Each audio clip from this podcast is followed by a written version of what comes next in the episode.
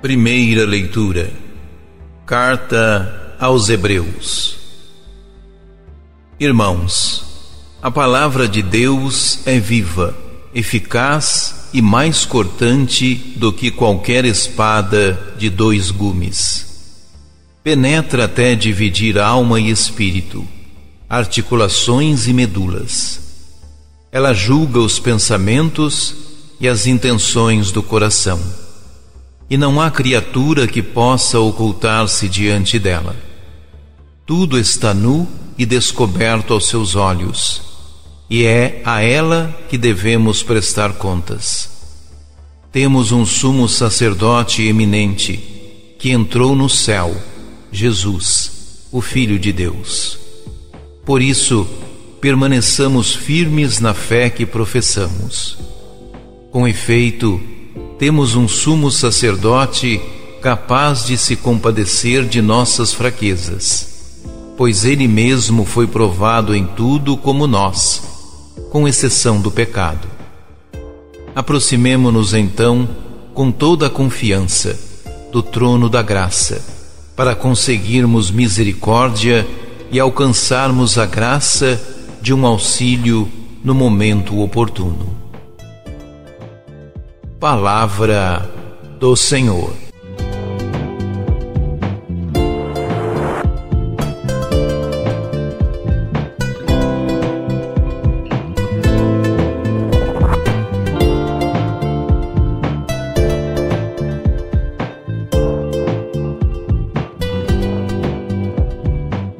O texto apresenta-nos duas considerações.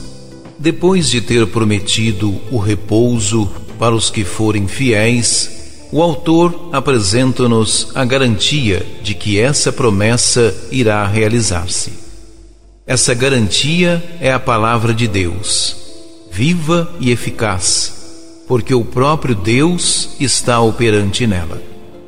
A presença e a ação de Deus na palavra torna-a penetrante, capaz de conhecer os mais recônditos segredos do coração humano. Mesmo quando não pretendemos enganar-nos a nós mesmos e aos outros, Deus não se deixa enganar. A palavra de Deus tem poder para nos desmascarar e iluminar, para que, vendo-nos com o próprio olhar do Senhor, possamos rever-nos, porque a Ele devemos prestar contas. Depois desta primeira consideração, o autor retorna ao tema de Jesus, sumo sacerdote misericordioso. Até agora, o autor explicou o alcance do termo misericordioso. Agora prepara novos desenvolvimentos sobre o sacerdócio de Cristo. Estas duas considerações referem-se a uma só mensagem somos chamados a caminhar com santo temor, orientado pela palavra de Deus, e, ao mesmo tempo, com total confiança, pois Cristo, constituído sacerdote em nosso favor, experimentou a nossa fragilidade e pode compadecer-se plenamente conosco. Por isso, conscientes da nossa fragilidade e do nosso pecado, podemos aproximar-nos com grande confiança do trono da graça.